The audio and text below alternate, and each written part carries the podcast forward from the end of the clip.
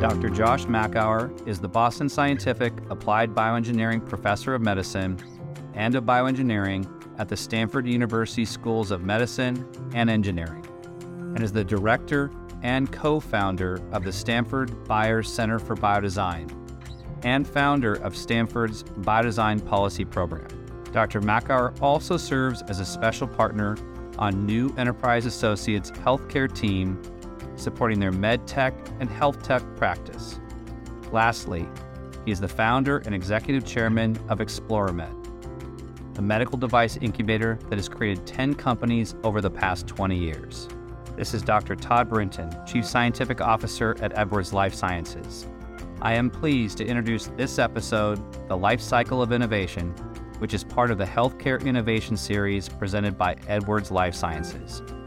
Now, let's listen in as my good friend and colleague Josh Makower shares some of his extraordinary insights into the process of medical innovation and leadership.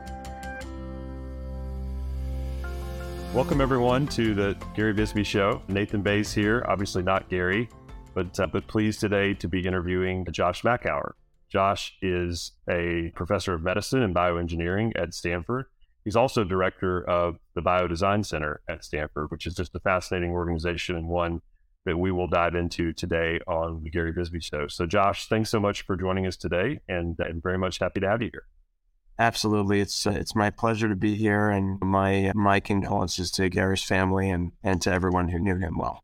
Yeah, no, thanks so much, Josh. It was a very impactful, meaningful life that Gary touched so many of us. So we're happy to be doing this interview and carrying on what you built here at Think Medium. Josh, look, let's jump right into your background. You've had a, an illustrious career, which we'll hope to cover in part. We can't cover it all in the time allotted, but we'll cover some of it. But tell us a little bit about how it all started.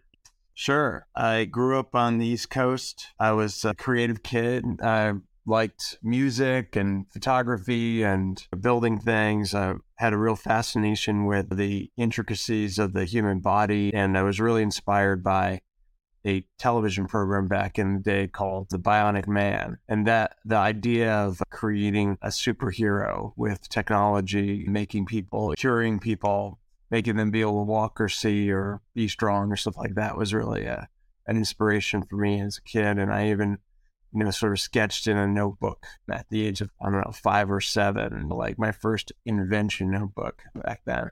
So it was a calling, I think.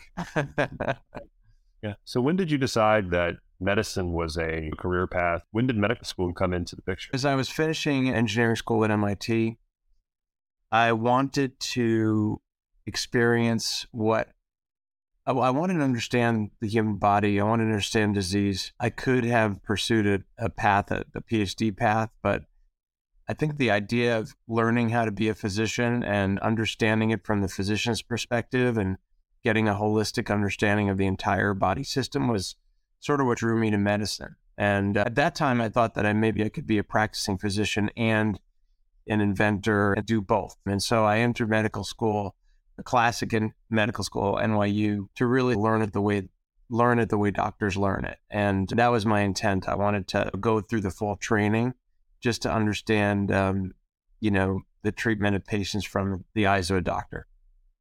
Yeah, that makes sense. And what about business school? So you were engineering, yeah. medical school, and you went to business school. So you got the tri- trifecta from a degree perspective. How, when yeah. did the interest in kind of business come in? yeah, that came later. After I graduated from medical school, I went into the business world. I was brought in. I was hired at Pfizer and as a technology analyst in the business development department, working on a variety of things. This group was also responsible for overseeing all the R and D projects for all of Pfizer, which had a $2 billion medical device business at the time. So I was in the medical technology side that Pfizer used to have. And a few years into that, I realized that I was being viewed as the technical person, the medical person, and all the business stuff was happening in another room. And I really wanted to be in the room where it was happening. And it didn't seem like I had the, the understanding of the language or what was how people were framing why they were making certain decisions. It was all accounting and and finance, and I felt like I really needed to understand that. So I lobbied to have Pfizer pay for my for my business education, and I went to the executive program at Columbia And that was a great experience. And really, I'm so glad I did it and really gave me that perspective that I needed to operate them at, at a business level. So Pfizer was your first job after medical school. How long were you in that job and when did your kind of the more entrepreneurial interests start to emerge? I was there for about six years. And during that time, I had an opportunity and experience that really shaped my entire career to this day, honestly, which was that Hank McKinnell, who was the CFO at the time, he later became the president of Pfizer, but he's the guy that picked my resume out of a stack, asked me to do a special project. And the project was focused on trying to understand why these little businesses in the med tech world that they would buy would be so in it before they would be bought. And then after they were bought, everything was really incremental. And what were the reasons why? And, and that was a, like a side project, not part of my everyday job, but it was the thing that really shaped everything I did next because what I saw there was that as an independent innovator, these founders were going after solving a problem without a particular technology in mind. And they would find the best technology to solve it. And they'd really just create a whole field, a whole new product category by doing that. Yet once they were an established company and they were, let's say, a balloon and they were purchased by Pfizer, they were just looking for new ways of improving the balloon or using the balloon. They really weren't thinking about how do we get the next big advance for our customer that could be a technology that we don't even have today. And so I came back and showed that to him and said, I think the key difference here is we just need a different process, one that starts on needs and but starts with the strategy of where you want to be, but starts with those customers and, and is agnostic to technology and solves a problem with the best technology. And he said, okay, that sounds logical, but why don't you prove it? And so he gave me the resources to set up a little incubator inside of Pfizer and uh, over those years that I worked on that incubator, we developed, we broke the process down because the whole idea was that we needed to teach it to the rest of the R&D organization. So I segmented it out into steps and we took a lot of things from others that were working on innovation processes and adapted them and created a, an innovation process that was pretty novel. And that was the origins of the biodesign process, honestly, that that is the process that I've used as a in, inventor myself, as well as what we've taught to thousands of people at this point. what are some of the things you can do in addition to what you just shared, but thinking about it from the governance leader leadership perspective, which was a focus of Gary's show here? How should management teams and boards be thinking about that? That really is something that I obviously some people are have it innately. I don't think I do. I've had to learn it and and it's super important. And if you want to have an innovative organization, you really need to have one that's really accepting of wild ideas give them a little bit of space in the room and in the air to, to be considered consider the disruptive ideas the frustrating ideas that you don't necessarily want to listen to but you really should and create an atmosphere that allows for that disruption um, at the same time once you've committed to something setting a very high bar for tweaks and add-ons because you could be in R&D forever. So you have to be able to switch modes. We go from this mode of anything's possible. How do we solve this problem? Let's throw everything against the wall. Yet we're matching them to this criteria set. And when we find one that matches and we think, wow, this could actually be a reasonable solution, the next thing we do is after we fully formed it, then our goal is why sh- should this survive? How do we kill this as soon as possible? What's the killer thing that's going to tell us this is the wrong way to go? We try to do that as soon as possible. We're shifting between those types of modes and similar in the mode of let's go solve something, let's come up with a disruptive idea. Once we lock in and we can't kill it, then it's we're on this thing. Stay the course. Mm-hmm. In studying a little bit about your background, completely amazing, 300 plus patents. Just talk a little bit about that inventor, right? And how that meshed throughout your career with the different you know, yeah. The, Pfizer, the first job, the, the incubator, yeah. what you've done. How do you how do you think about invention? Yeah. Know, where do you get your ideas from? I get my ideas by following the process. If people are like, "Hey, you got another idea for your next thing?" I'm like, "No, I have no idea what's next." I'm I'm very disciplined. If you look at my patents, I would say 98% of them are attached to projects that we actually did, that we actually tr- attempted to or actually did bring to market. That means we've given a lot of stuff away. If I have an idea and I'm not going to pursue it, I'm not going to patent it. Even if it could be successful in someone else's hands, I figure that might prevent someone from actually doing it. So I don't want to stop innovation. I don't want to block others. I just want to do something good. So I'm going to focus my efforts on the things I'm actually going to do and try to protect those like all get out. but uh, but I'm not going to prevent other inventors. Yeah, that that makes a lot of sense. Uh, you know, this is obviously a healthcare show, and our conversation will be focused on healthcare. But feels like a good time to ask you about: Is it Coravin? Is that how you? Oh yeah, which is a company slash invention that you had, which is it's not healthcare related. It's Although I'm sure there we go. I'm sure many guests on the the Gary or, or many guests and listeners on the Gary Bisbee show are are wine connoisseurs and wine drinkers. Yeah. So would love to hear a little bit more about about that invention and that company.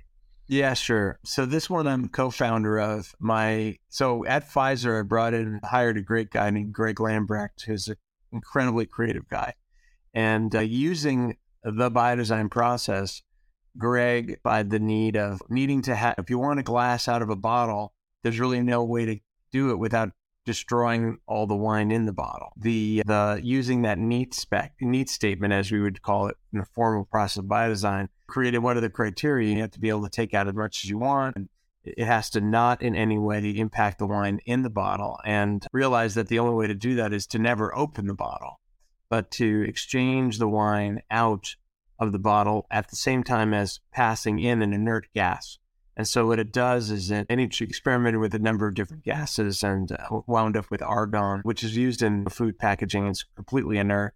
And uh, what's cool is you could take a glass out of this bottle and glass, the wine in the glass, of course, will be exposed to air and it'll start to go through its maturation process, which is part of the good thing about it.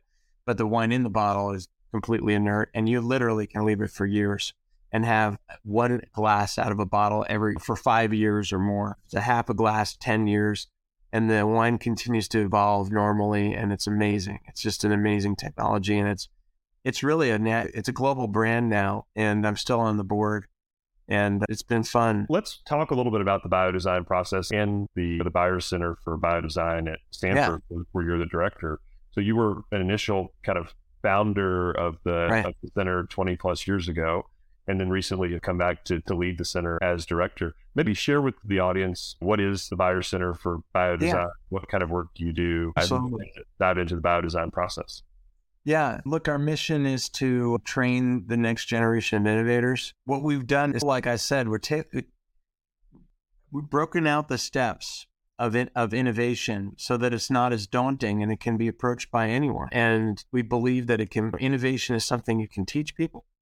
You can learn it, you can get good at it, you can practice it, and you can really build a career around it. And more formally, I mean, we actually now, I now see the potential of the biodesign process being an incredibly useful tool for economies that are looking for how do they grow and also for addressing global health equity. But the biodesign, the biodesign center here is really focused on that. We want to train people we train undergraduates, graduates, fellows. We actually train faculty here on this so that they can find the right places to apply their research ideas and clinical faculty the right way to solve the problems that their patients are having. We train global faculty. We have several here right now from across the world, faculty from other institutions who are training on how to teach it. And so they will go back to their organizations. And at this moment, there are 80 uh, plus programs across the world, literally in almost every, on every continent, using biodesign, uh, teaching students biodesign, and using our textbook. And and our students themselves, while they're training, have invented and created over 56 companies, which have touched the lives of almost 8 million people so far with their products. And that's just while they're training. There's double that amount of companies that they created after the program I'm very thankful to have the support of several organizations like Edwards and others to to set this uh, to set this up. But the goal is really to identify all the roadblocks to innovation and inform policymakers through research that brings those issues to light, but also train the next generation of policymakers as well that will focus on innovation. When we're talking about innovations that could potentially extend life, improve life, that's a long time to to go from the creation and the discovery to the actual widespread implementation. So any type of improvement that around speed while protecting from a safety perspective, of course, is critical. What are just a couple of lessons learned from everything that's crossed, yeah. crossed your desk as, as a leader, as a board member? Any words of advice to fellow board members or aspiring entrepreneurs of how they should think about building businesses and then also the governance structure around early stage and growth stage companies? Lots of lessons learned. I'm still learning them. I keep on thinking, when am I going to get this down? Right. Why am I still learning now? But but yeah, some things that are central themes are people are everything people are a company. The idea is important, but it's not the most important thing. Having good people, good culture, that's everything. If you got that, you got some good people with you, you can accomplish almost anything. Next one is perseverance. There are a million ways to fail, and failure is just always just licking at your heels. It's just always there. And, and sometimes early on, failure is good. If you can, before you've brought all the investors on board and before you've made all sorts of commitments, if you can kill something early, that's great. And then you save yourself so much hassle. But once you're on the journey, it's about landing the plane. You can't, pilots can't go, all right, we're bailing out. Hey, see you all passengers. So we'll see you. Maybe. Good luck flying landing the plane. I think you have to land the plane. And and I think that takes tremendous perseverance, whether it's financing challenges or building the right team, overcoming regulatory reimbursement. There's just technical, even clinical challenges. It's just so hard. But you have to see your way through. And I think the guiding light through all that is focusing on what's best for the patient. Let me ask you this question. Maybe not a fair one, but I'll ask it anyway. Which is of everything that's going on in, let's call it, I would call it kind of medical innovation broadly. You've got yeah, gene therapies and the advancements going on there, just tremendous. You've got a lot of really interesting kind of step function advancements around cardiac and what's going on in the cardiology with the heart. What are you most excited about if you just step back and look at the entire ecosystem? Yeah, I love breaking new ground. And I love when my our fellows and students break new ground. That that is the biggest, most exciting moments of my life to do something that's never been done before see something that no one's ever seen before at this stage in the evolution of humans and technology to be on the edge and do something oh my god this actually works. And no one believed it or no one saw it or and to be in the room where that happens it's just that i i that's why i'm still creating companies and working on new technologies myself as well as others to do it but it's the best. You've certainly been on the edge for your entire career and you've created a lot of the future Josh, thank you for uh, for joining us on the Gary Bisbee Show. So I appreciate it. Thanks for the invitation.